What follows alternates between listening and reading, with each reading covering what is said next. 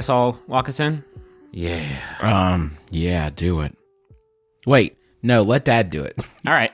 Dad's a radio guy. Yeah, Dad can do Give those. us a nice cheesy. Okay, you want a nice cheesy open? Yeah, yeah. Okay. Hi, everybody, and welcome. We're back Oh, with another my. TTAZZ. That's right, the the Adventure Zone Zone. That's where the guys get together, have a little confab, answer your queries Joe. right here. The the Adventure Zone Zone. Take it away, fellas. I want to thank our father, uh, uh, uh, who is cosplaying as every Simpsons character you've ever hated. You know, it's funny. Somebody asked us all us. together in one human. Somebody asked us why Dad, uh, both his character in Adventure Zone and Adventure Zone Nights, is kind of like sleazy, and it's like, oh, well, that's just our dad. If you tell him do a voice, Sleazy, sleazy guy. do a voice, Dad. Okay. I could have done Casey Kasem. You couldn't have actually legally No. have. Um, hey everybody, welcome back to the the Adventure Zone Zone. It's been a minute since you've been here, huh? Like a year, maybe. Show this show within a show. a show within a show. This, uh, what's the show on Twin Peaks called that everybody watches? The like, uh, whatever. It could not be less Oh, important. Appointment to oh Yeah, God, shit. That's gonna kill. I, I said that specifically to torment Justin for the next uh, hour and twenty minutes, or however long we go here on the the Adventure Zone Zone. invitation to love. Invitation to love. Um, we're gonna answer a bunch of questions that people sent in and talk about making the show. And I think it's maybe a hmm. little weird timing considering there's not that much left in this campaign, and maybe it made more sense to do this once everything was completely over. Because I imagine a lot of the questions. I, as the DM, won't be able to answer because I still have a few tricks up my sleeve. I, I tried to be very careful. I want to say I tried to be very careful. it's so funny to me that like when we announced this, we were like, we won't be doing spoilers. The f- sheer number of people Yeah. like, what's going to happen? Who dies? Who's gonna die? Tell me all of them. I want a list of all the safe to say, safe to say that you had at least what twenty responses. 20, 22. No, it was probably in the range of about 4,000. Um, no exaggeration. It took me about three hours to, to go through the question. A lot of duplicates. Yeah. Um, but we tried to, uh, go through the questions and ones that we could actually answer without ruining too much. I will say th- there's some stuff in here that's probably going to touch on what's happened up till this point. So if you aren't caught Sure. up to episode 59, this is just kind of a preemptive, like, we'll probably talk about stuff We'll that's definitely happened in talk about all stuff. 59 episodes. So Yeah, I, I think we're going to need to like unpack a lot of stuff that actually happened in episode 59 to sort of set up the next episode of the podcast. So if you haven't listened to 59 yet, don't listen any further to this one until you go back and finish it seriously. And why haven't you? Yeah, it was a pretty good episode. Um, Yeah, it was. should we get going or I don't I don't I forget the format of this. Like who asked Well, this is this is different. I think last year we asked each other like questions that we had, and this year we kind of put it up to the audience. So how about this? Let's let's just all kind of take turns grabbing questions and asking each other. And I'll start off with this because this is a, a kind of a softball for Griffin. This is from Neil D. What's the production process like for an episode? How long does it take to put each one together? So we record usually a couple days before the episode goes up, and we go for what do you think? Like I think most episodes are like on average like an hour fifteen or something like that. Um, yeah, when we record. I should I should mention uh, just as a caveat, we haven't gone back and listened to the original the the Adventure Yes. Zone.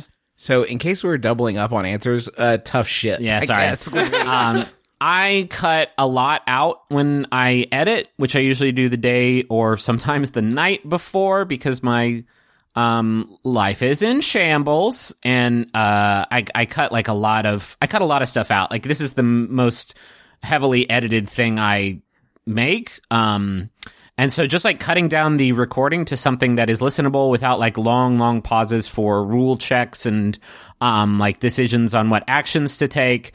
Uh, I, I cut like maybe a fifth or to a quarter out of the whole recording, and that takes a really long time. And then I record the ad break, and then I le- levelate that, get that sounding good. I, I cut the intro together, which can take a long time if I have to pull for uh, episode fifty nine. I had to pull a clip from episode twenty eight, I think, and like fucking finding that needle in a haystack took me a really long time. Uh, it was the clip of Johann talking about um, being like sad about the idea of being erased.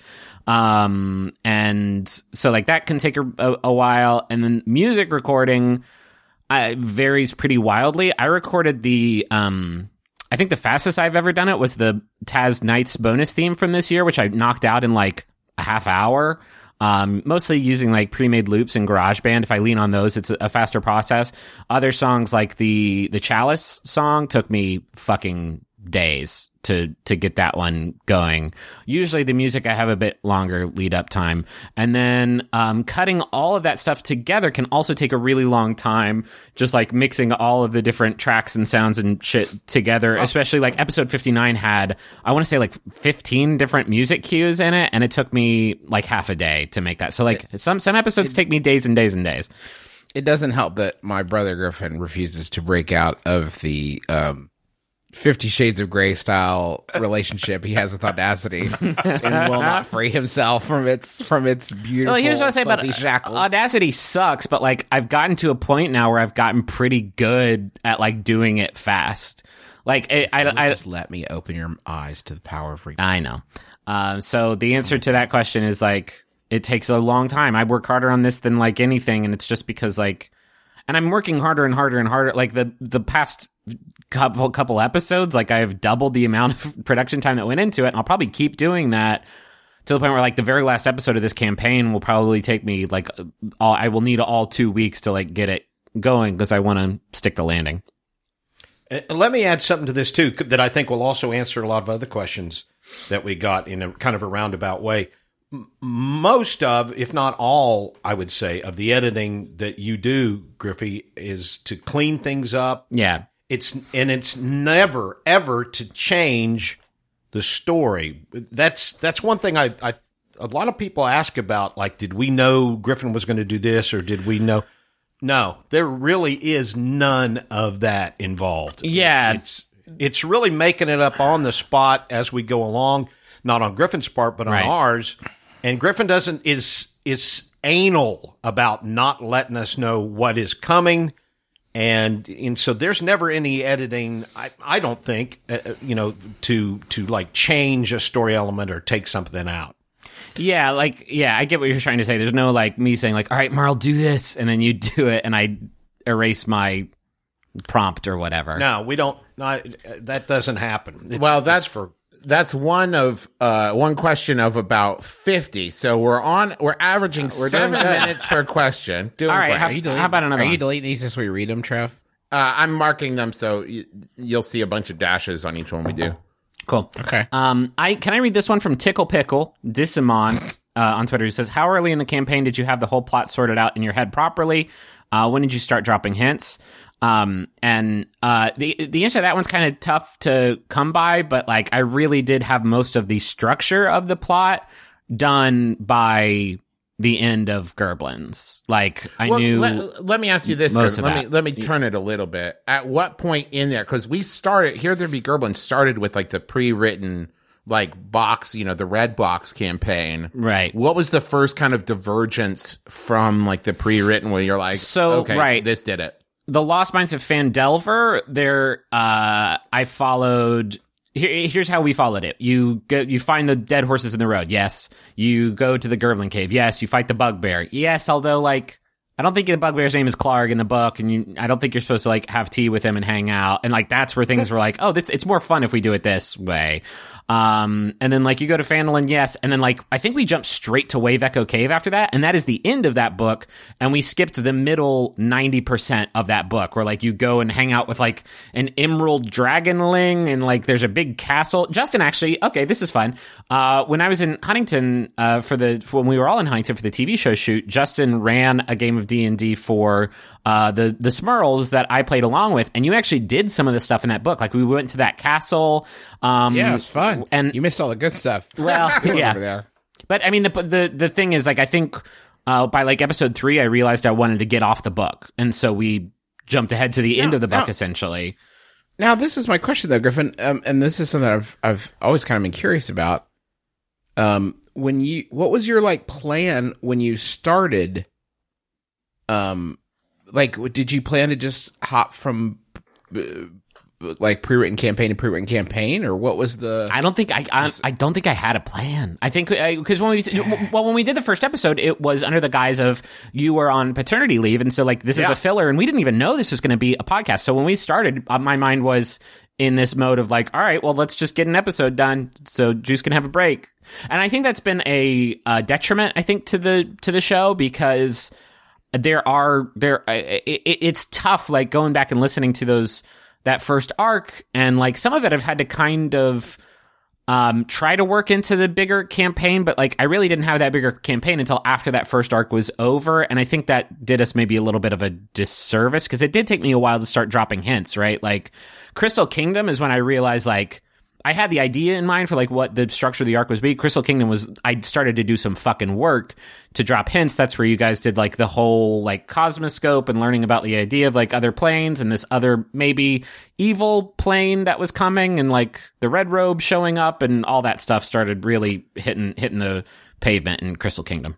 Well, now wait a minute though. I'm gonna, I'm to call you on that because uh, you know going back and adapting Here There Be Gerblins for the for the graphic novel, I've noticed a lot of things that either you were brilliant in adapting or you were brilliant in just stick like there's a red robe Yes.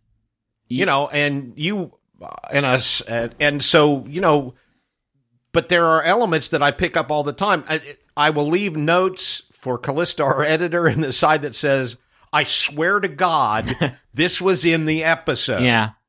Um, was that more was that more you just going back and and retconning or was it No, I that mean- that that's one very specific example of like me dropping. I guess that was technically the first hint, although like um that was like the first red robe we see, right? And the red robes are sort of integral to the secret plot that you all learned about in the last couple episodes. So, yeah, I guess that was sort of the first hint. But really like um I did the last thing I wanted was for like all of this stuff when it was revealed for it to have no no hints leading up to it whatsoever. Like no like oh I, I fucking hate it in like um like video games like JRPGs where like you're playing it and then like the final like thing happens and it's some big bad that you like it, has never been referenced before. You know what I mean? And it's just like I'm the big evil uh uh force of force of evil that you didn't know about until just this moment and I'm the one you have to kill in order to win. Um, I didn't want that to happen. Like I wanted there to be some lead up. So there's stuff like the the patches you first got during Crystal Kingdom as a Candlenights present. Um, that was a hint. There, there I, I tried to. Crystal Kingdom was like every episode I was trying to drop stuff on y'all that would set this Well, up.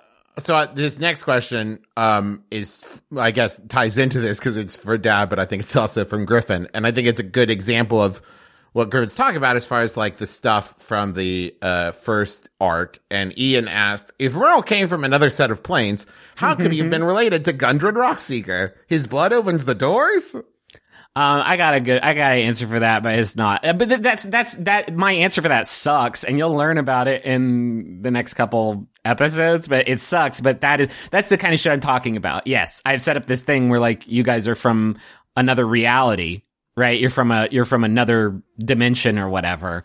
How can you have a, a, cousins in this world? And it's like, well, yep. you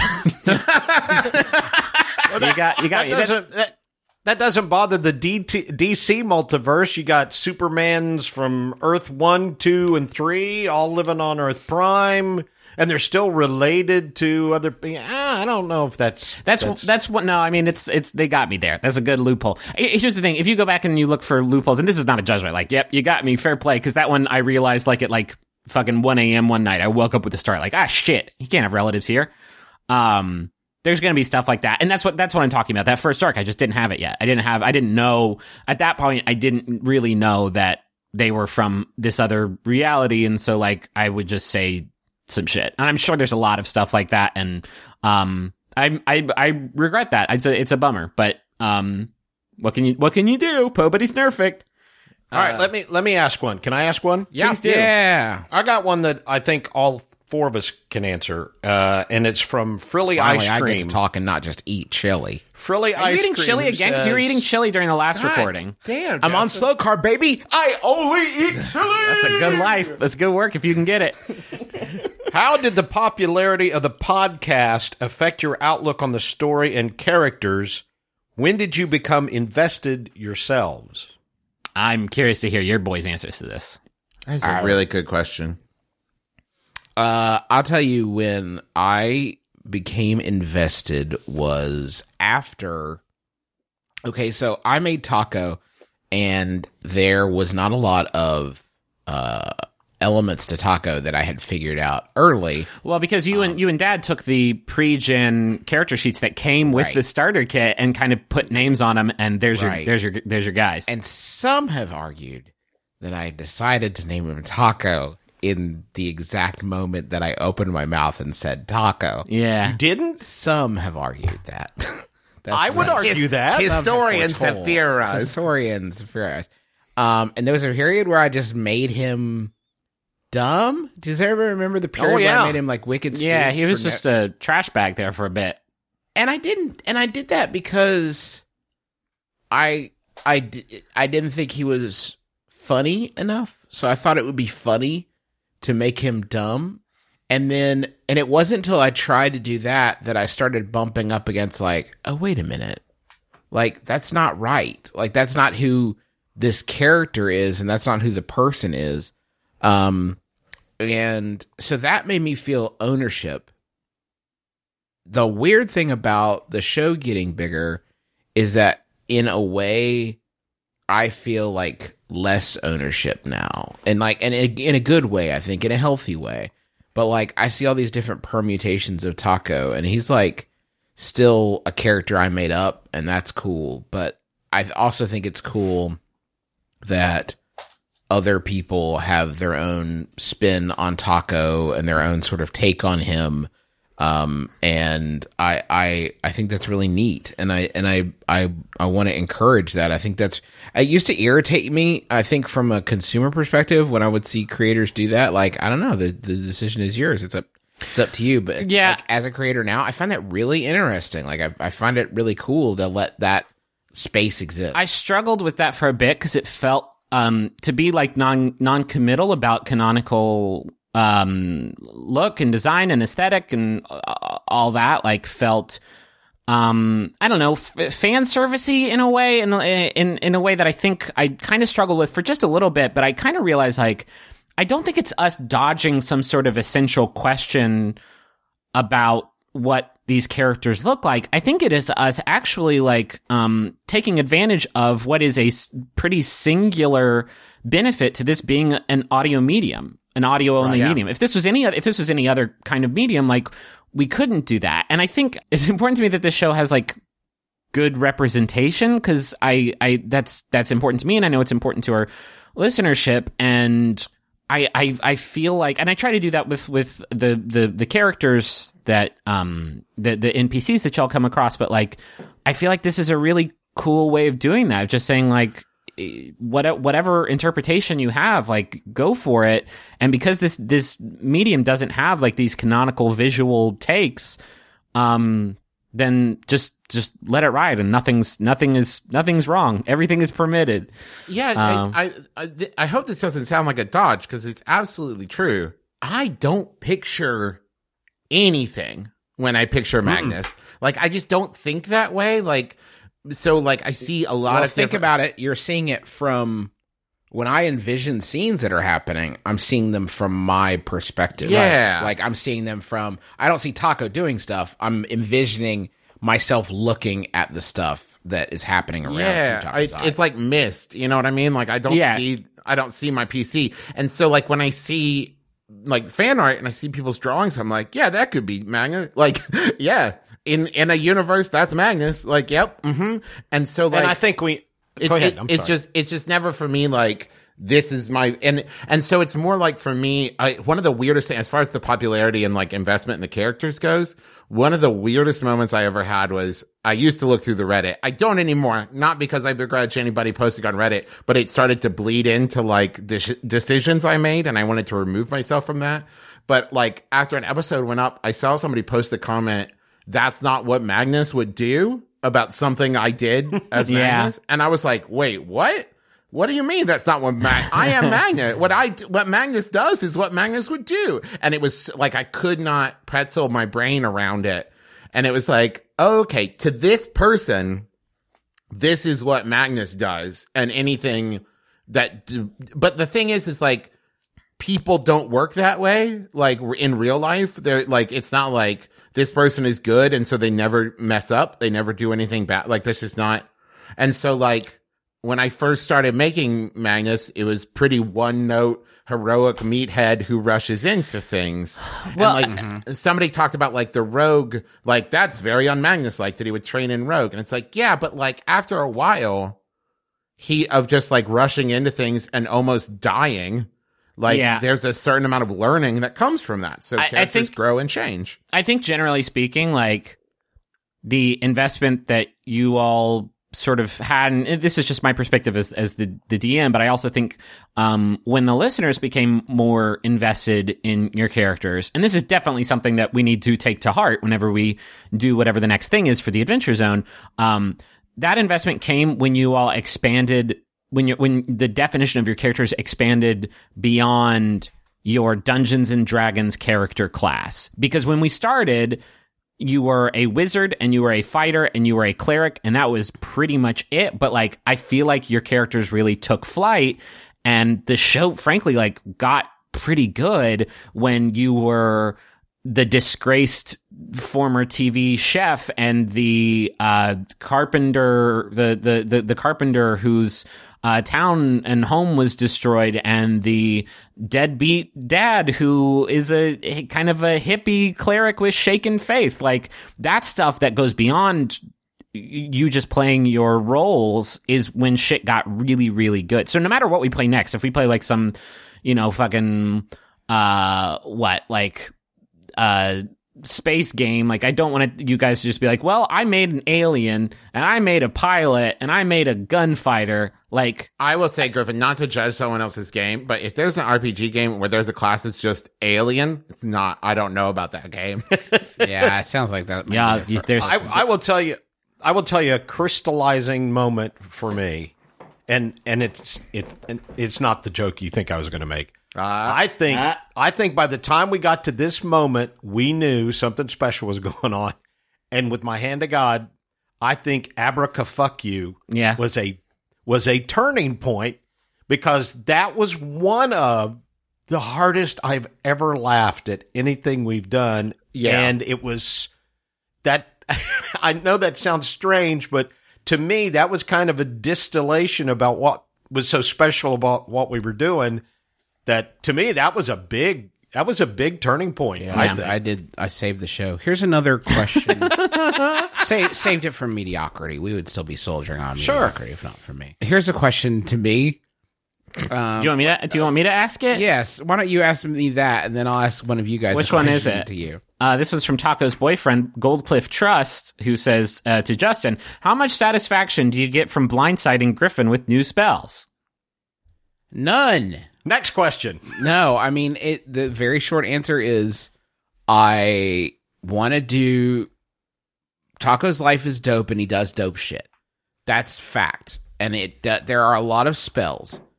Every time I do a spell like that, I it is a balance for me of like doing some hard ass stuff that is cool, but also like I don't want to mess up the thing. And as much as Griffin says you can't mess it up, you definitely can. No, you can super it fuck it up. Defo, def, def, defo, yes. But he always tells us that like he'll figure it out. But like, I don't want to break his thing. So like, that's always the balance for me. I, it is in no way about blindsiding Griffin with spells. If anything, it is a uh, professional and familial curiosity as to how he will.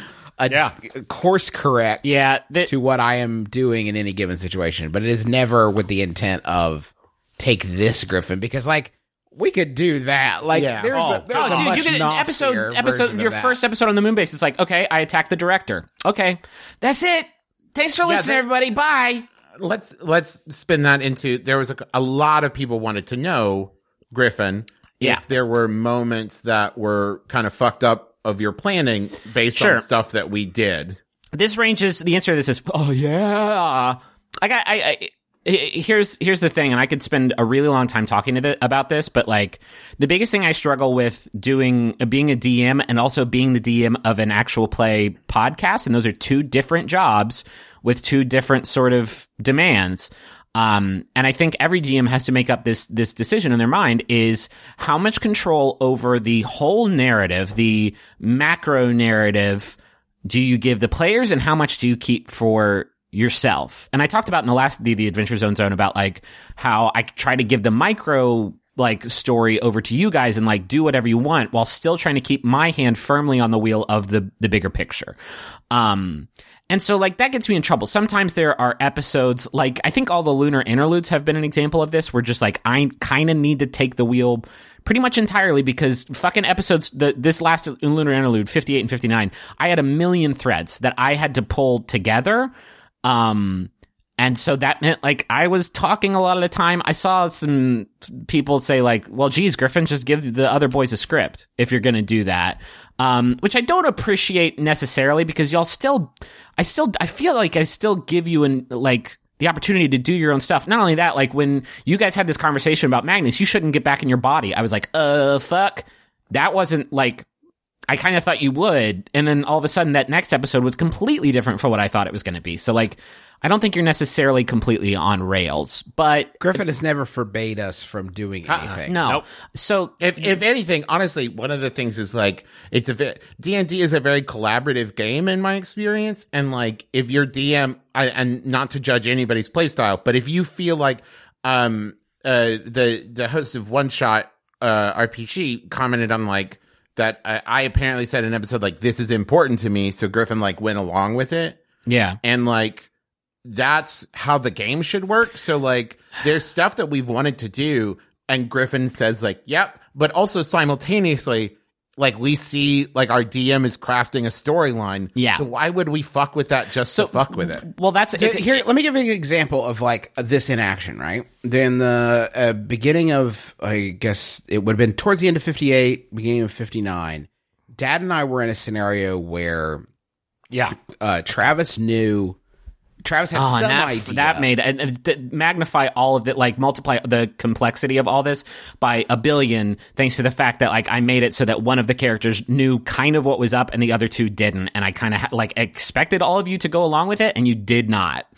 Yeah, well, we we said to Griffin, and and I don't know, this probably wasn't in the episode, but at one point we had to say to Griffin, like, listen, we know we are headed towards something happening in the, um, in the in the moon base, but like we don't, we're not there. Like as and we were not we were not down with crossing going against the Bureau of Balance. we just had no we had we didn't have the motivation yet. Right. and and we could feel the narrative wanting to go there but like we as as arbiters of our characters like in order to be true to them could not role play that Yeah. because it was like we just weren't there like we didn't have it Um, Which let me uh, like uh, when I envisioned that sequence, like I uh, just thought like, oh well, if they're down, like they're, they're- it's going to be this cool sneaking mission, and that's not really how it approached. Also, like you told me that, and I kind of tried to give you a little bit more justification with Yeah, the right. um you hearing that voice telling you to to trust Barry, which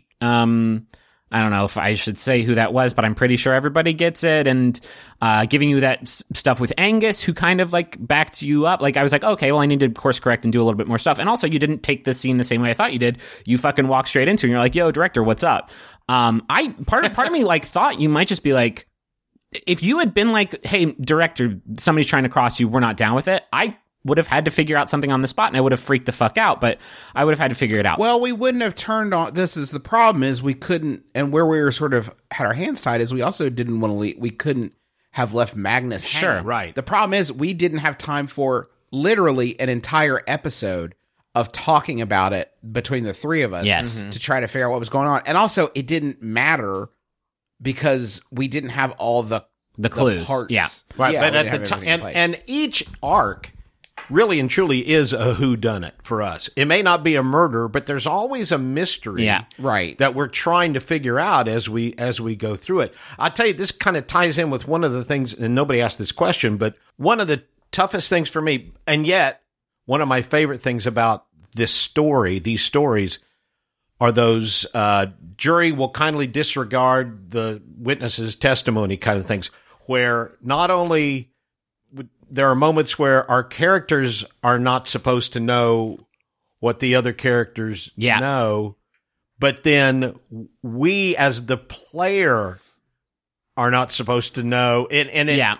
But listen, that's a level of complexity that I think makes it special because it does make it harder. That- and it forces us to be better actors. It's um I've been listening to a lot and I talk about this a lot on Twitter and I may have talked to, uh, about it in the last DD Adventure Zone zone but I listen a lot to a podcast called Friends of the Table that uh, Waypoint's Austin Walker runs runs their game and they work in dramatic irony in a way that is just delectable and so like uh, I think we I, I, I there's definitely been a lot more of that in the last few episodes of just like Clint knows shit that Merle can't and trying to play around that um, as so often happens in Friends of the Table, like is really, really good shit. Well, I, I, I want to get back to one last thing ab- ab- about this subject because I mentioned this spectrum, and it, w- there's been talk about like you guys fucking up my plans or whatever. And I think the reason you're thinking like that is because we've been doing this this way, and I think it's the way that's worked for for us, in which like I am mostly guiding where the narrative goes, and you all are reacting to it. But there is another way of doing it in which I say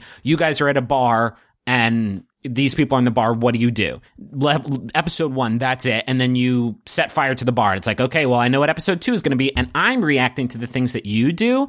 And I feel like that isn't the best way that that's just not the right way for us to do it right? Because i don't know i don't know i the dm i the person running the game i don't know how to make a good story out of that. Because it's just it, it's going to be a lot of cooks in the kitchen and it's going to be like unless we do all get together at that point and say like all right what are we doing with this thing?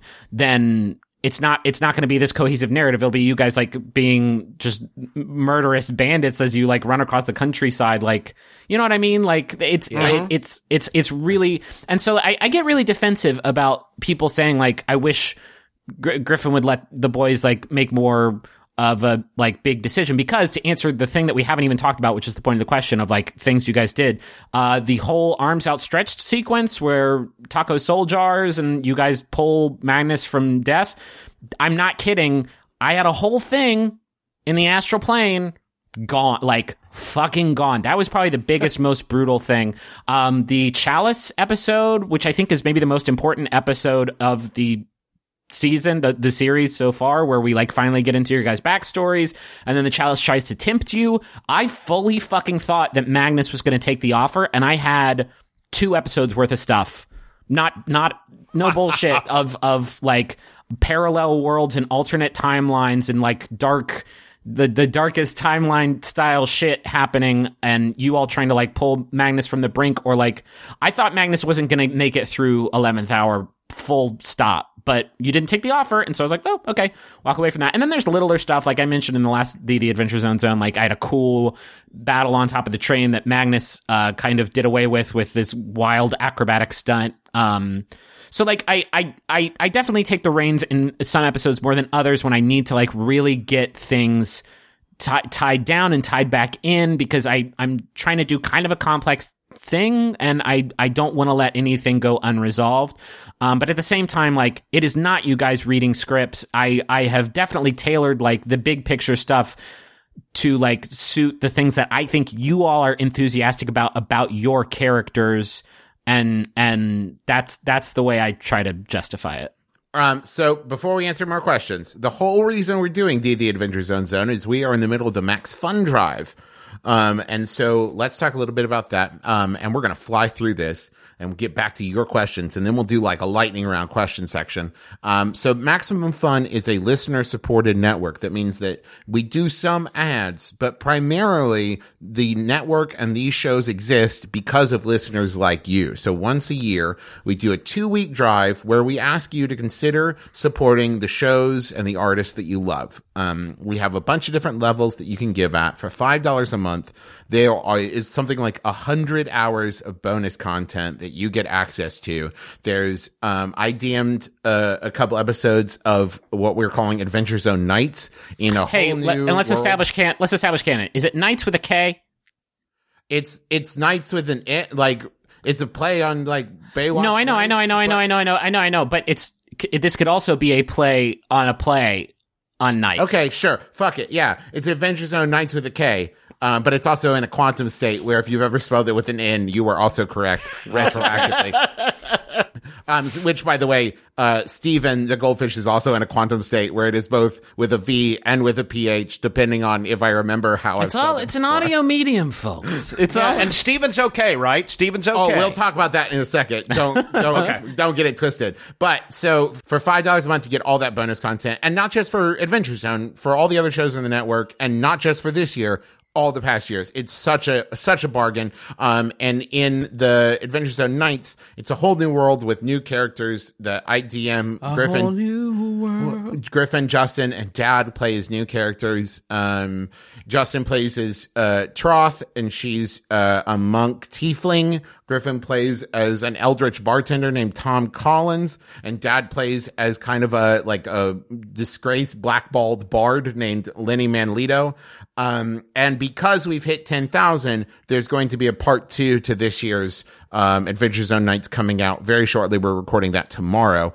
Um, but so that's at five dollars. At ten dollars, you get the bonus No, content. by- by the time you're hearing this, we've already recorded it. That's true. Twist. Um, so at ten dollars a month, you get access to all the bonus content. You also get your choice of an enamel pin. Um, there's one for every show on the network, and because we're past ten thousand, if you are a ten dollar donor after the after the drive, you're going to be able to purchase more pins um, with the proceeds of that going to charity. Um, so at twenty at twenty dollars a month, you get a pin. You get the bonus content. You also get a keep in touch kit that has uh, stationery. It's got a rocket pen with four colors in it. You get a candle shaped like a rocket that smells like sharpened pencils and friendship. You get a rocket stamp. Basically anything you need to keep in touch. Um, and then at thirty-five dollars a month, you get the keep in touch kit. You get the pen. You get the bonus content and you get some engraved beer mugs, um, engraved with the Max Fun Rocket logo.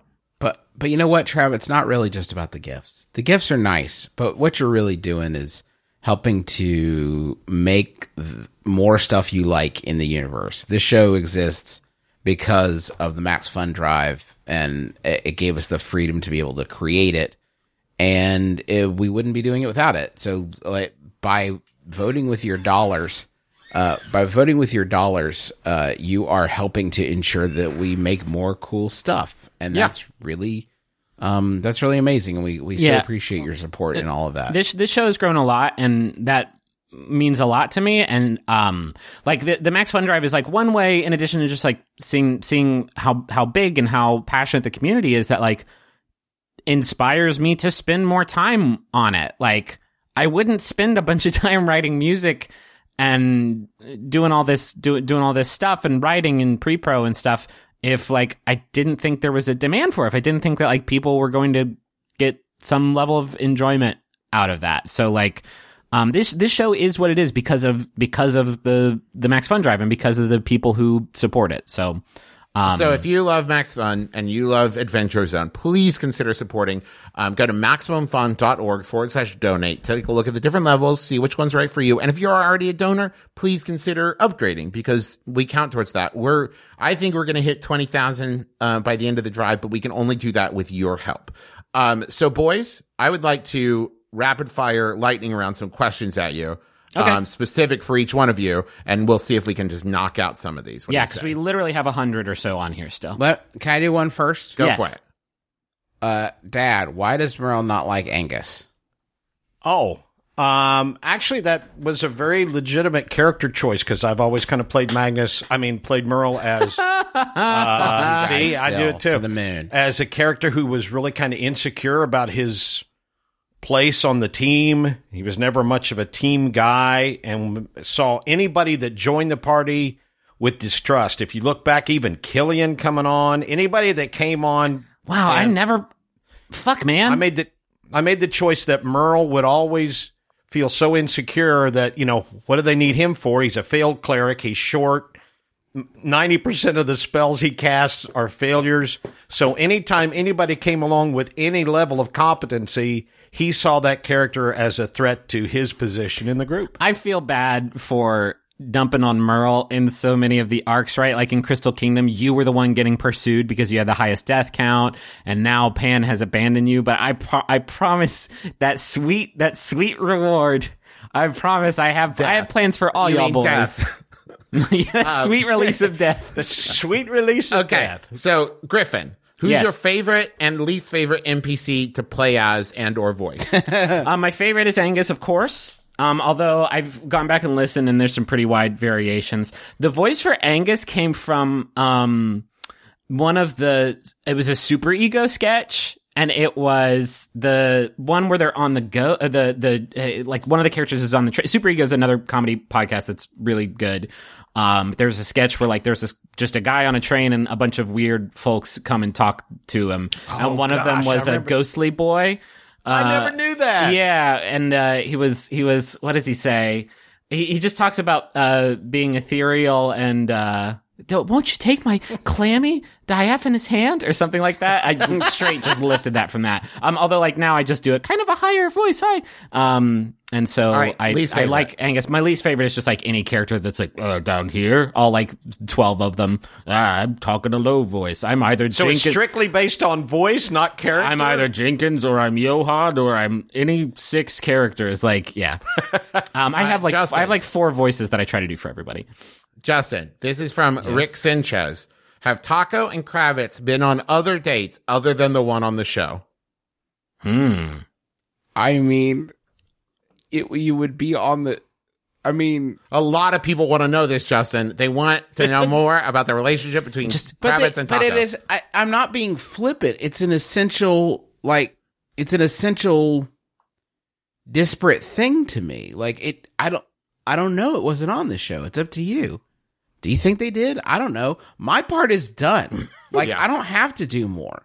I did my part of it by, by talking and recording it. Like as far as I'm concerned, that's my contribution to that stuff, and I don't want to fill in the gray areas where other people can like hang out and do whatever. I, I would I would say I, I'm sure they. It seemed like they had a fun time. Like Yeah. I guess Uh, on the seemed topic, like they enjoyed each other's company, but like I, I just don't want to. I, I really feel pretty strongly that like stuff that wasn't on the show, I'm not really interested in in making like ruling statements on because like if I, I you know, I I want to leave flexibility for people. um, I I just want to hop in here and say like the demand for Taakitz content is like yes, definitely. Um, it's a lot. There's a lot. There's a lot of demand for Taakitz content, and I do want to say if only fucking Magnus had not been pulled from the clutches of death, we would have gotten a lot more Kravitz time. But uh, now uh, this. Oh, thank you. Well, I- now, see, now that you're dumping on me again. No, no, no. This is. I mean, that was one of my fucking favorite things that you guys. uh, You guys did a cooler thing there than I had envisioned. I, I'm just saying, like, I get a lot of tweets now. It's like, wow, Kravitz wasn't in this episode at all, and you set up this like perilous situation. It's like, I know Kravitz is a I, a really great character, but like, this is me trying to reverse engineer the stuff I was going to do in the in the the the astral plane, like into the rest of the the rest of the story. So it's not me like if we ignoring. hit if we hit twenty thousand new and upgrading donors, No, Griffin stop. will release No, it as- stop. as, as a Shut deleted your mouth. scene. Shut your mouth. No, I will say I will say one more note about Kravitz. I know people really like the Taakitz uh, coupling, and I'm I'm into it for sure.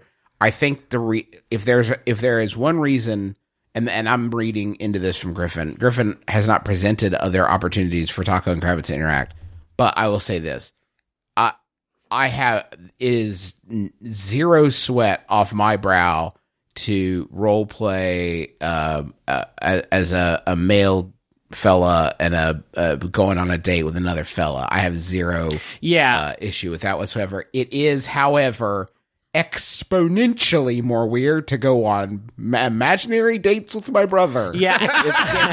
it's like a lot weirder. I don't want to trivial. I don't want to trivialize this, right? Because I know it's it's like No, I'm for a lot of people. It's it. No, no, no. I get it. I'm I'm just saying like it's also the only date that's ever been on the show. Was the I, I'm pretty sure was the Kravitz like the only romantic date. Uh, Merle and the director had Well, a spot more there. of a- I got some heat there. more of a hang sesh, but um, No, no, I think it was pretty much a date. uh, okay. Yeah, because it's way less weird for dad to go on a date with Griffin.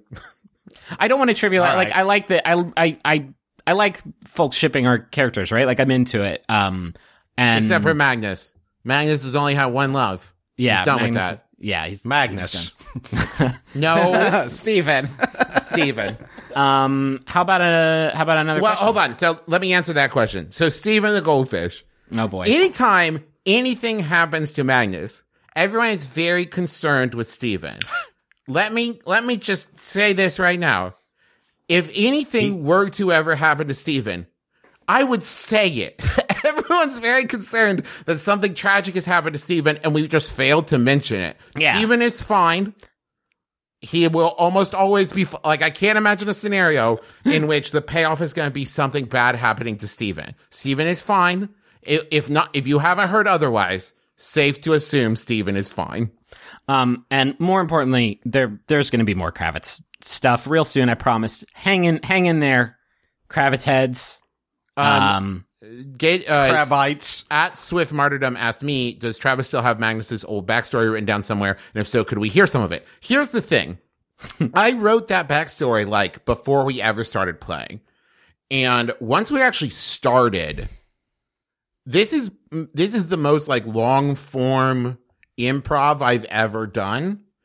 Like years long. And so that backstory, I don't think the backstory that you hear in the 11th hour arc more now, like more accurately reflects Magnus than anything I wrote a while ago. Like, it, it's it's two different characters at this point because the backstory I had was this really broken, like bitter dude that had like seen some shit and was kind of forced into this heroic role and like it just it is no longer representative. It was much more like Mal Reynolds, um, but without the humor. yeah. Um, and and the Magnus you see now is much more like the humorous side. it also of it also did, it didn't fit the not just Magnus's character, but it didn't fit the tone of the show like at all. It was pitch fucking black. It was Um, dark. It was very dark. And and I I will say that the one huge element that carried over into both is is Julia is the wife. And a lot of people I saw talking about like like you know women dying in, as part of the backstory. I will say for me, for me it is maybe the most grounded character choice I like as far as time. Someone asked, "What's a thing that like I have the most?" Uh, what Julia asked, uh, "How appropriate? What's the biggest thing you and Magnus have in common?" And the reason that I I made the decision to have uh, his wife passed away is um and it might get a little serious here for a second, but for two reasons. One, our mom passed away when I was 21, and it's like one of the most impactful moments in my life to to date. Like it's like what shaped me to be the person I am and inspired me to like do more good with the time that I have left in the world. So like that was a big part of it. And then also my wife and being married. Um, and my wife continuously inspires me to like constantly be, be a better person than I was before I met her. So like those two things is like what for me would make someone a hero. Like I kind of combined those elements in one. So like for me, everything that Magnus is, is, is from that. Sure. I also like um I I am also kind of like hmm I totally get these criticisms, and there, there's been a lot coming in, uh, coming from, uh, stemming from uh, episode 59, and some of the stuff that that came in there about like, um, uh, fridging, right? That concept, that trope of of fridging women characters to inspire male heroism, and um, I, I I definitely get that, and I think we've definitely stepped in it. I've tried so like, I've I tried so hard to sidestep some bad tropes when like doing this show. Like, it was important for me that there was never like a you know, like a princess for you all to rescue. But I, I definitely fucked up in that, like, um, the the the the bury your gaze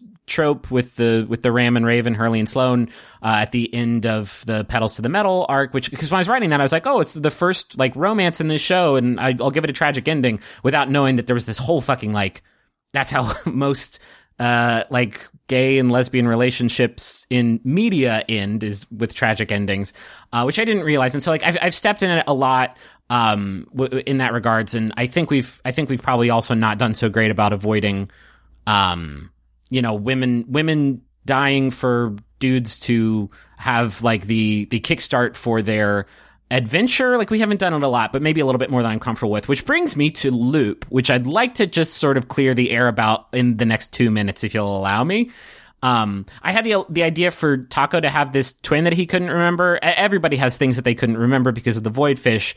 Um, and I had this idea for Taako to have this this this twin sister, Lup. Um, and the question that we got probably most in this whole thing, uh, in in prepping for this episode was, is Lup's name actually Chalupa? And here's where here's where I'm at. And about two about two years ago, when I, I, let- I just, let me clarify. I asked Griffin this exact question. Yeah. As I was listening to the episode, and his exact answer to me was, "What does your heart tell you?" um, here's here's where I'm at. Um, when Justin made Taako, when and, I'm I'm guessing here, but I'm pretty sure when you came up with the name Taako, it was just, isn't this a silly thing to name your fantasy wizard in our role playing game? It was it, it was done out of like irreverent silliness, right? Um, yes. it was not. It was certainly not It's because naming anything like that is so whack. It's like Sure. it's so lame because it doesn't exist, and it's just like here, I'm Grendel Thorn Winstle. Yes. It's like fuck off. His name's Taako. I Bramblepelt. And at the time, like Justin definitely was what Justin definitely, definitely, definitely wasn't doing. And I don't think there's been like much criticism to this to this um, point. Justin wasn't making a Latinx character and naming them after a Tex-Mex dinner food, right? That would be pretty racist, pretty problematic. It was just this is a silly name to name somebody. Okay. I when I had this idea for a, a twin he could not remember, I followed the same naming convention and thought, well, of course his twin would also be named after a Tex-Mex food, and so I came up with Chalupa and shortened it to Lup so that I, you know, could have a name that I could say that wouldn't give away the reveal that also sounded like a cool actual name, right? Um, and Lup has been referenced like a lot, pretty much most of the arcs. Um, her name has been referenced. So fast forward to like now, and I think we're all a lot more cognizant about how people consume the show and how people have headcanons for basically how every character looks, and we encourage that, right? Like I encourage that. I think it's cool. I think it's the coolest thing about this podcast, if I'm being frank. Um, and there are a lot of people now who have this headcanon for Taako being a, a Latinx dude. Um, thereby, as an extension, his sibling would also be Latinx. And now all of a sudden, if that is your head headcanon, having two two characters named Taako and Chalupa, who that's how you interpret them, that sucks, right? That's that's that's sucks. that's very very very problematic. And so now all of a sudden, I'm uh, I, I And as just sort to be of clear, n- doesn't suck because they are Latino. Sucks no, no, no, no. It sucks because Yeah, yeah. the naming is we're all fucking four white dudes, and and that that I think is is pretty problematic if that's how you interpret those characters, and it does create a sort of like Schrodinger's racism, where if you interpret these characters as if you interpret these characters as Latinx, then those names are problematic. If you don't, then it's just like, oh, what silly names. I, as the as the DM and the person who came up with the name for this other character, um, can't say like, well, that's on you if that's how you interpret them, and also say like, I want everybody to interpret their characters however they want. You know what I mean? So that being said, I, I and I don't want folks who like. I, there's been a huge amount of people who are like, "Oh, Chalupa, I figured out your name." Um, Griffin, you've been setting up this joke for such a long time, and I think there's people who are like, um, you know, in, into the name because maybe they don't interpret those characters in the same way. Um, and I don't want those characters. I, I, I, this is not a judgment on those people or anybody. It is just like my own sort of discomfort at this thing now based on how a lot of people, a lot of people, because a lot of people have been reaching out, um, have interpreted it. So here's, here's, here's what's up. I, and I can make this decision because I can do whatever the fuck I want with the characters in this world or the world itself.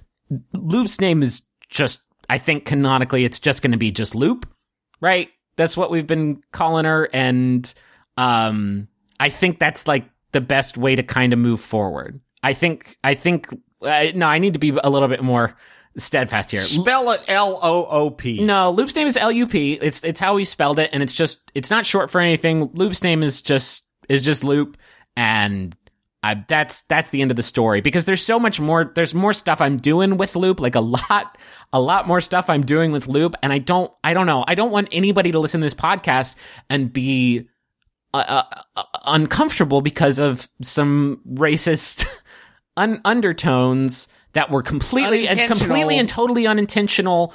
Um, like I don't want. It, it is important for me that that nobody sort of has that, and it's mo- way more important to me than like landing some two year old stupid pun, right? Pseudo joke. Pseudo pseudo kind of lazy joke. Dad, I have a question here from Allison Wilgus. Uh, says, has working on the graphic novel script and revisiting early episodes while adapting them affected how you feel about Taz as a player?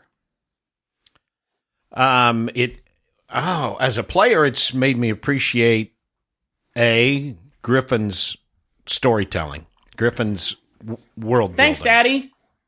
Um, because really and truly, by about the third or fourth story, it was obvious that, well, even before that, that that you had gone off the rails and started working on your own thing. Um, and it has eh, it has affected me in the fact that it, it when I realized that, it kind of made me realize that I had to up my game a little bit, and it's it's sort of like what Justin touched on before. Um, you know, we, you know, when people are asking about, do we do things that push Griffin's buttons on purpose? Yeah, we do that. But do we do things to try to derail the story? No, we don't. Um, and and I, I'm being honest here. I really think that we become actors, and I and I think we really try very hard to balance out like the riffs, you know, like the meta kind of stuff and the the current references and the pop culture references with being trying to be pure to a character. And honest to God, we really didn't have characters until I think like the second arc, maybe the third arc. For me, a big moment was Merle getting his arm chopped off. It made me kind of realize that that it was, you know, it was real, and you know, this was this was kind of you know full fledged character building, and you know that's informed a lot of the things that have happened since then. You know, Merle's attitude towards towards Magnus a little bit in kind of a fun way, but um, I, going back and redoing the graphic novel, I mean, adapting the graphic novel has just kind of re-impressed me all along. Because, man, I'm telling you, there's a lot of jokes, but there's a lot of heart, and I think that's what that didn't start showing until later. I Mm-hmm. think we had a few flashes of it early on, but I think that's when it became Well, kind of special. I think we didn't know that we had that the show had the capability for that. Yeah. early on. I agree. Like, I- we didn't. It wasn't in it our. was a joke fest. Yeah, and it, we didn't know that it had like we didn't. It's like a car that flew. All of a sudden, it's like, wait a minute, can we really? That is such a good way of because I we built- I see we built we this grease do- ending it really bad. Like the ending of Grease, Yeah. like, wait, what? Are, are are they dead? What's going on? I see folks recommending this show to other folks on Twitter all the time, and it, th- they say like, "You got to listen to this show." Like it, the story goes to some places, and I see a lot of people say like it, it emotionally affects them, and like, "Oh man, I just I cried so much during this episode." Um, and then somebody I see, and then uh, I see somebody say, "Oh, I'm gonna start listening to the Adventure Zone," and then like. Uh, a day later, it's like I just hit this point in the Adventure Zone where one of them murdered somebody and asked why they got a boner. Like, are you sure this is the same one? Um, I have a question here for all of you, and it's from Lily beside the rocks, who says, um, "What are each of your favorite musical pieces Griffin has produced for the show?" Hmm, yes, tell. Hmm, I I will what say are that, they? Um, I really really like um. I just like the whole soundscape of the uh of Petals to the Metal, but for me, I just really love the the music Griffin made for this year's bonus Adventure Zone nights. I know you said you cranked out It's in a 30 banger. minutes. No, it it's rocks. Just really good. Um, I like the Crystal Kingdom song. I think is the best. I find it very like to hear it later. I find it. I find it very Well, it's because of, 'cause like, you- chilling. You got a lot of ASMR like stuff going on, and so I made that. You know, I thought No, that might my be brother anything. can't give me ASMR. I'm a normal person. Okay. Like that's ridiculous. I'm And- immune to your your ASMR charms. Uh, arms outstretched. Oh. I think the music that that that you had in there Well, thank that was pretty cool. thank you. I I I I asked this. You don't to get you to guys talk. as a We joke. talked about well, your stuff. Let Griffin talk about the favorite piece of music that he's written. No, himself. for himself. I wanted to say for um one of the like most interesting things about doing the music is I did like a mostly like Western sort of acoustic soundtrack for uh, the 11th hour, right? And I got a lot of people saying like, wow, it's cool you're sampling Bastion, which is a really fucking great, um, uh, what, what would you say? Like twin stick RPG sort of thing. Maybe not twin stick. That's not the right word for it. But, um, and a lot of people like, wow, you sampled Bastion a lot. And as that arc went on, it was more and more people like, okay, wow, you're sampling Bastion in like every song. And I realized it's because both me and the composer for the soundtrack for Bastion used like a bunch of SoundCloud or not SoundCloud, uh, uh, GarageBand, which is the software I use, uh, use the same like pool of loops. So this, I wanted to clear the air about that because I also saw a lot of questions about like, uh, me, me, me yoinking Bastion stuff. And it's like, well, I, I promise I wasn't like, oh, I'm going to take this from the Bastion soundtrack. Um, it's just, we, we took from the same pool of loops because there's stuff like slide guitars in Roswell's theme. Um, like I don't own a slide guitar or know how to play it. So I used loops and it was just the same one that they used in Bastion. Uh, we had a question from Felix, uh, and I think we can answer this pretty quick. Any chance we can see y'all playing some female or gender non-conforming characters in future iterations of Taz? And I do want to say, if you haven't listened uh, to the Adventure Zone Nights yet, you should. Justin plays uh, as a tiefling monk who uh, I believe identifies as female, uh, named Troth. Yes, Troth kicks ass. I, I, I think this is important, right? Like I talked about, like I want there to be good representation on this show, um, and I just would want to make sure that, like, I want to make sure we do a good job of it uh, if we do it as as player characters. Like I'm not like a, I'm, I wouldn't be afraid, right, to play a woman or an, a, a, non-binary or non-gender conforming character.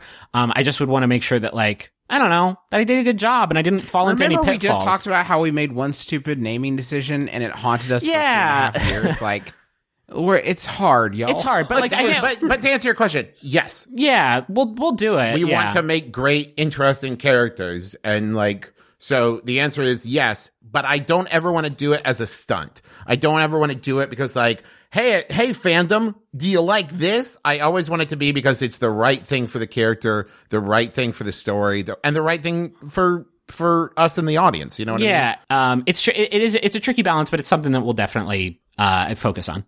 Uh, Griffin, I have a question for you that a lot of people ask that I don't know the answer to, which is Okay. you talk about in um, Uh, episode 59, like I, I've, well, two questions. One, so Magnus has the new body, right? Yeah. And the physical stuff that he lost during wonder Oh, does he does he remember Kalen? Yeah. No, no, no, no. I so the way that I kind of thought about this, and you all, this is what fucked me up when you guys were like, "Oh, don't get back in your body, you'll forget everything." Is we were kind of thinking about it a different way, and that I was thinking that like your memories and the things that you remembered kind of resided in your spirit or whatever that was inside of the mannequin, and so when it was outside of your body, you were technically dead, and so the void fish didn't work on you, and that's why you're remembering those visions and all that shit.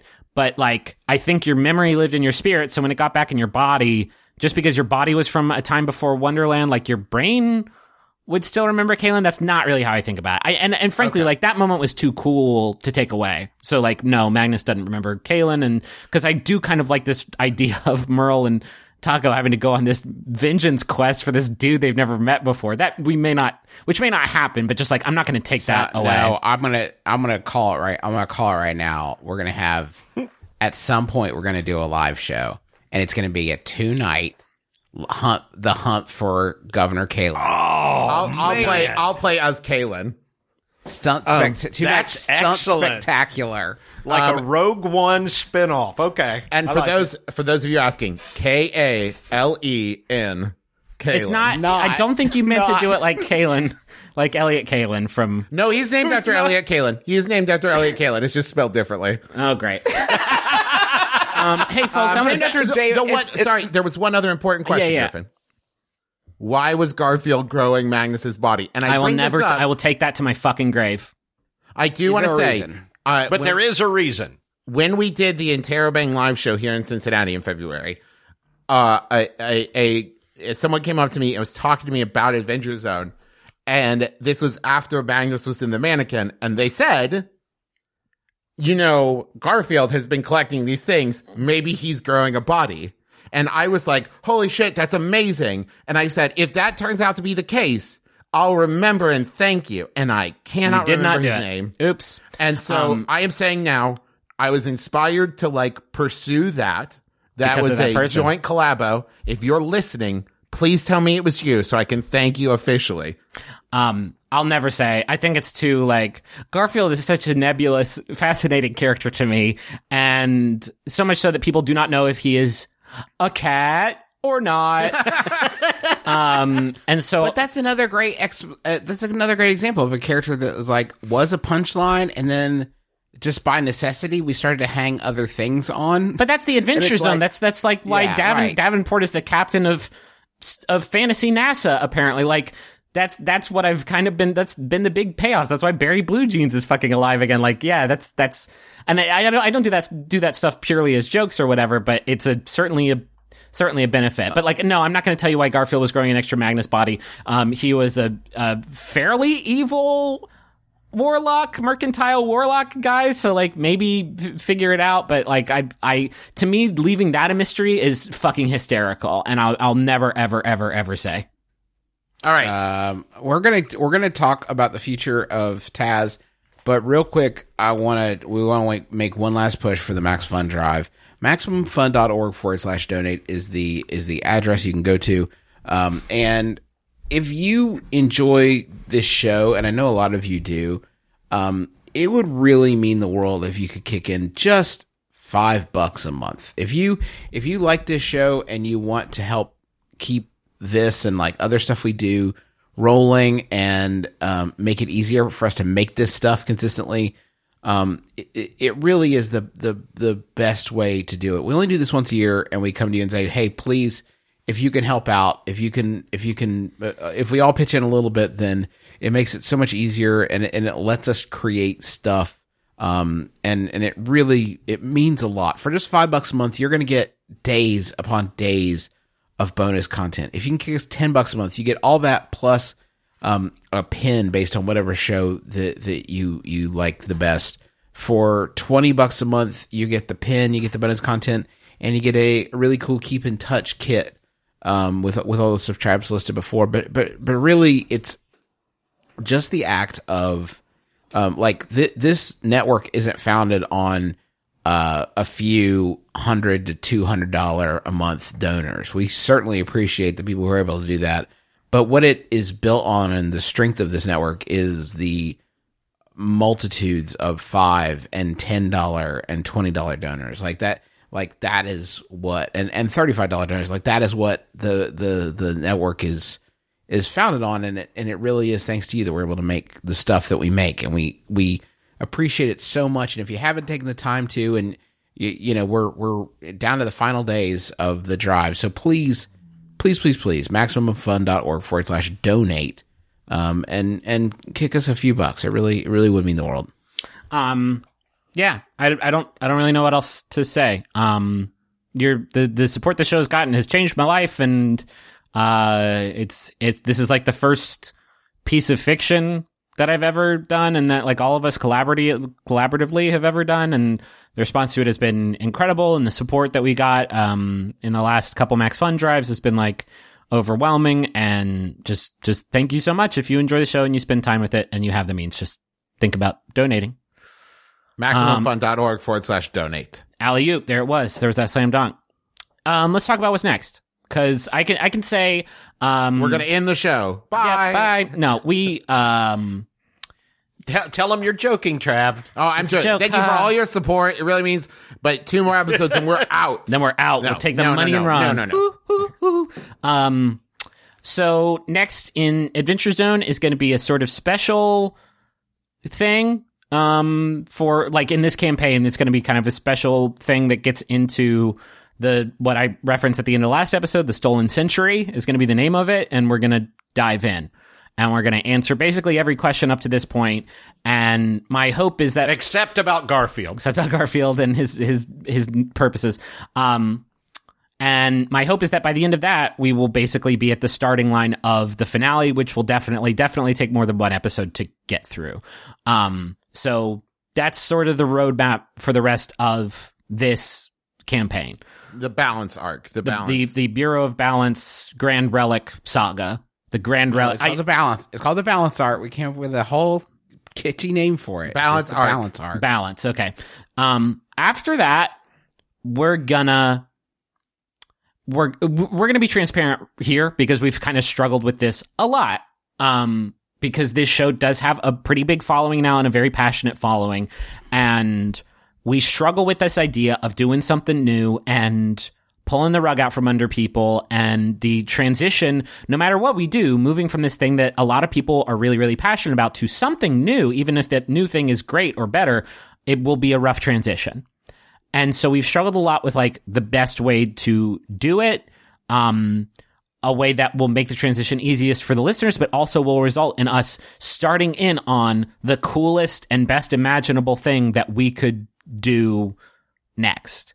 And so let me let, let me also say this, just because I think this is maybe this goes without saying, but I do want to just reiterate: no matter what we do after this, it does not erase the like sixty some, seventy possibly episodes of the balance arc. Like that will be a thing that exists. You know what I mean? In fact, it will always uh, be there for you to go back to. my my desire to wrap up this arc and have it be done is well twofold. First of all, I think it would be I think we'd eventually it would be shitty eventually. Like eventually if we kept doing Taako Merlin Magnus, it would be it would be bad. I need to I need like we need to be able to to to close this thing out. But also like I love the idea of just like closing it out and there it is. It's done. This thing that the, the four of us made over the course of almost 3 years that like we can all be really proud of. Here it is. It's done. It's got a nice little bow on it. There it is. That's it. Um, so next, uh, uh, what we're doing next, I will say we don't have set in stone.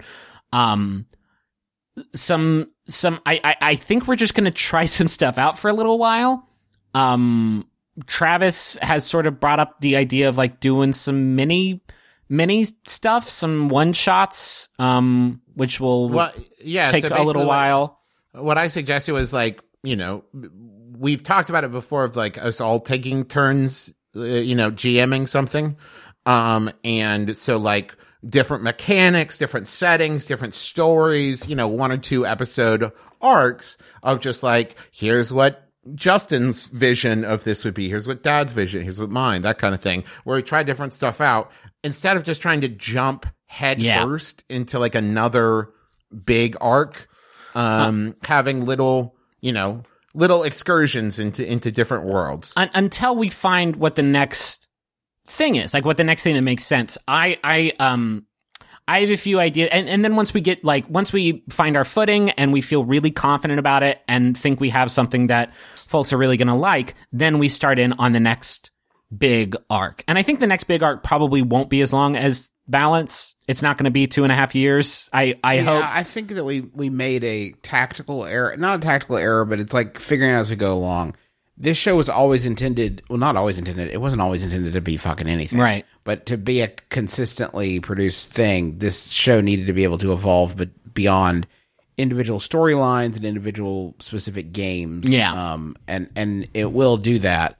Um, we're still going to be telling stories, and hopefully, we'll be better at it We'll be way better from at the it. jump Yeah. than trying to back into it. Dad, you're looking at me furtively. What do No, what do no, you no. think? Uh-uh. No, no, I don't know what the word furtive means, but you're just looking at me. Not what you thought. I am. I'm. And I was wondering if you had some thoughts. Oh, I was just going to say that you know, at Merle Taako Magnus and Everyone. Griffin the DM will continue in other forms. I Yeah, mean, we've got so- we've got the graphic novel that's going to be coming out. Yes. We have the bed sheet sets that we're working on. So Well, the, the big the big thing the big thing that's going to be Spaceballs the cereal. Spaceballs the toilet paper. the big thing that's going to be germane to you, the listener, is one thing we've talked about is just live shows. Still going to be Tres Horny Boys because I, I I don't know what the we don't know what the next shit's going to be, and so the idea of just like once Tres Horny Boys thing is over, I don't know if the next thing's going to be good for live shows. This thing this thing is, but I we don't know. But this is one way that we can keep their thing going with little side stories and and and stuff like that. Um, so I think yeah, live shows. Well, we can we can still do we can still do balance. One thing that I kind of want to do is move away from D and D, which I think is I, I know there's a lot of folks who play a lot of tabletop games who are kind of um uh, hard on D and D, like very negative about it. Um, I, I still think it's a great game. I just don't know that it's suited for our purposes really well. Well, like case in point, if you're a Magic user, there's almost always a billion things you can do, and so most of the stuff I edit out of the show is um, Dad or Justin, and this is not a knock against them, because if we were just playing around a table, it would not be a big deal. But because it's an audio medium where there's other people listening, it is a big deal. Uh, like trying to figure out what to do next because they have this huge multitude of options. Um, and so like I want to move to something that's more rules light and more Uh, and not to say that uh, D&D can't be a narrative heavy game, but something that is sort of more designed around that. Uh, I'm going to reference and friends- we've I'm- we've already been playing this version of D and D as rules light as we possibly yeah, could. we and I, I I I get a lot of flack from people just like, well, that's not how that works. There's a lot of people who are very angry that I say the word bluff check instead of deception check, and it's first of all, I'm sorry, that's what they called it in fourth edition. Get out of my butt. Um, but like I, I I just I feel like something that is more rules light, where you guys can do things and interpret them using a smaller set of rules, will be like way way way better for this. and it may actually make us adhere more. Yeah, because sure. There is that like issue of slippage Yes. where Yeah. You know I I'm not going to talk about the material. I I referenced I referenced material components for my spells once Yeah. when it was like a cool thing to do, Uh, and that was it. Um, I'm going to reference and friends of the spellcasting time. I'm going to reference friends of the table here again because they um they they use rule systems uh, that are uh, it's a system kind of like how uh, D and D is a uh, part of the D20 system. There's a system called uh, Powered by the Apocalypse that I really like. It's all like you just roll two d6 and that determines fucking everything. And there are hundreds and hundreds and hundreds and hundreds of games covering hundreds of different genres that like I'm I'm looking at that. Like I think that could be I don't want to chomp their flavor, but like I think that is it's just better. Like it's a better it is a better like format for a a narrative heavy like game light actual play podcast. And I don't want to like um I think I think Critical Role plays uh either D&D or Pathfinder like um uh, like I'm not dra- dragging like actual play shows that do D&D because they're fucking super super good. I just think as as the more we go along the more D&D stuff I ignore and I don't know that we're doing ourselves a But let's let's be honest. uh, We'll always have a debt to D and D. Yeah, for sure. That's what started Tab. I think it's a good first I- game to play, definitely, and it's good for it's it's a fun game to play like as a game like a tabletop game. It's just like it's not I don't think so suited to the way that we do the radio show. And I also think it's it's I think it's like just like these characters, just like Griffin said at the beginning. If we kept playing D and D, there's other options out there, and like this is our D and D arc with Yeah. Merle Magnus and Taako. You So- know what I mean, like that's Specifics, Do do we want to toss out yeah. So a couple of the genre ideas we've had? yeah, so I I Dad, why don't you tell him yours because I'm I've been I I'm excited about it.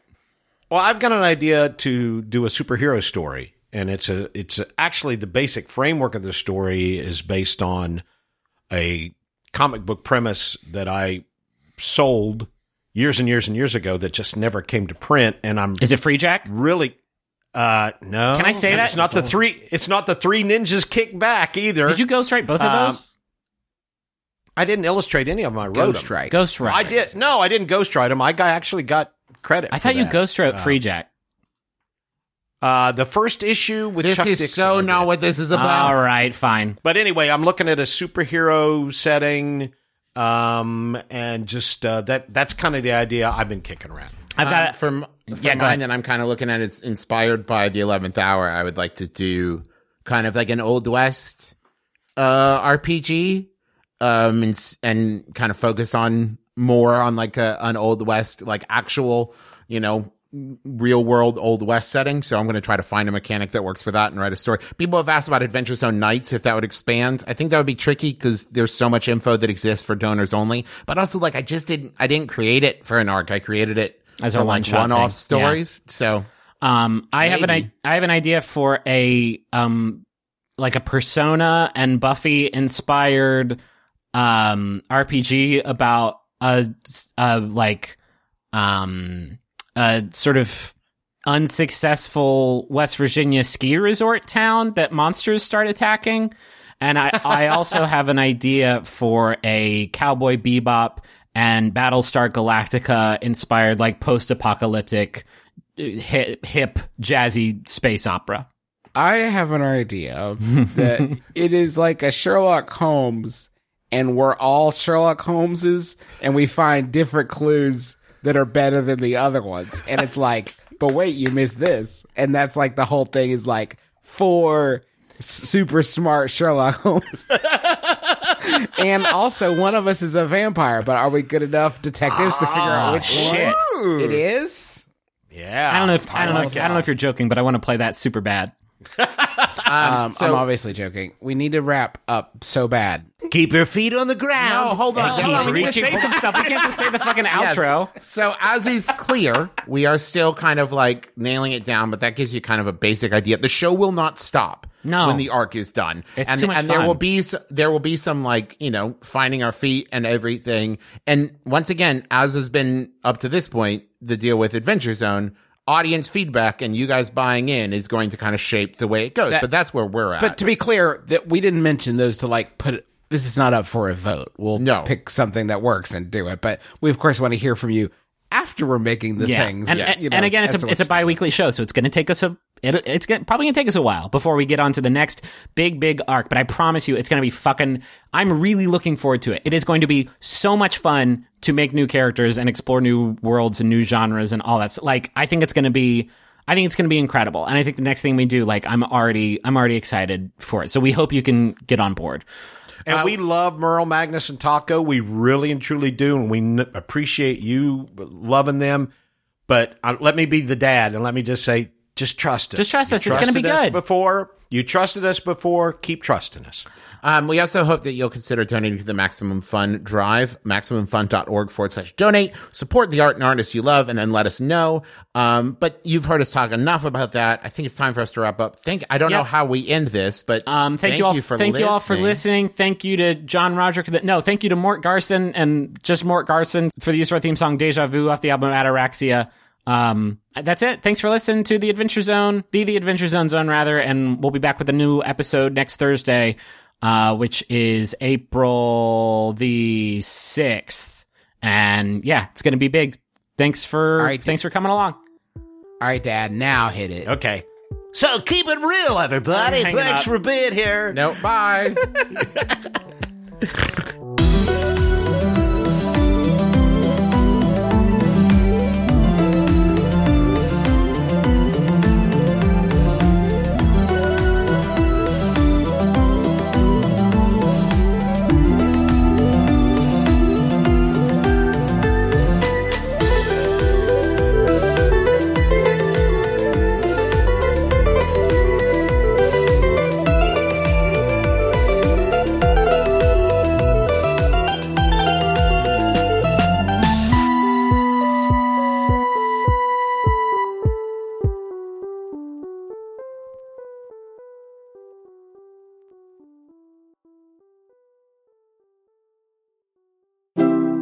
MaximumFun.org. Comedy and culture. Artist owned. Listener supported.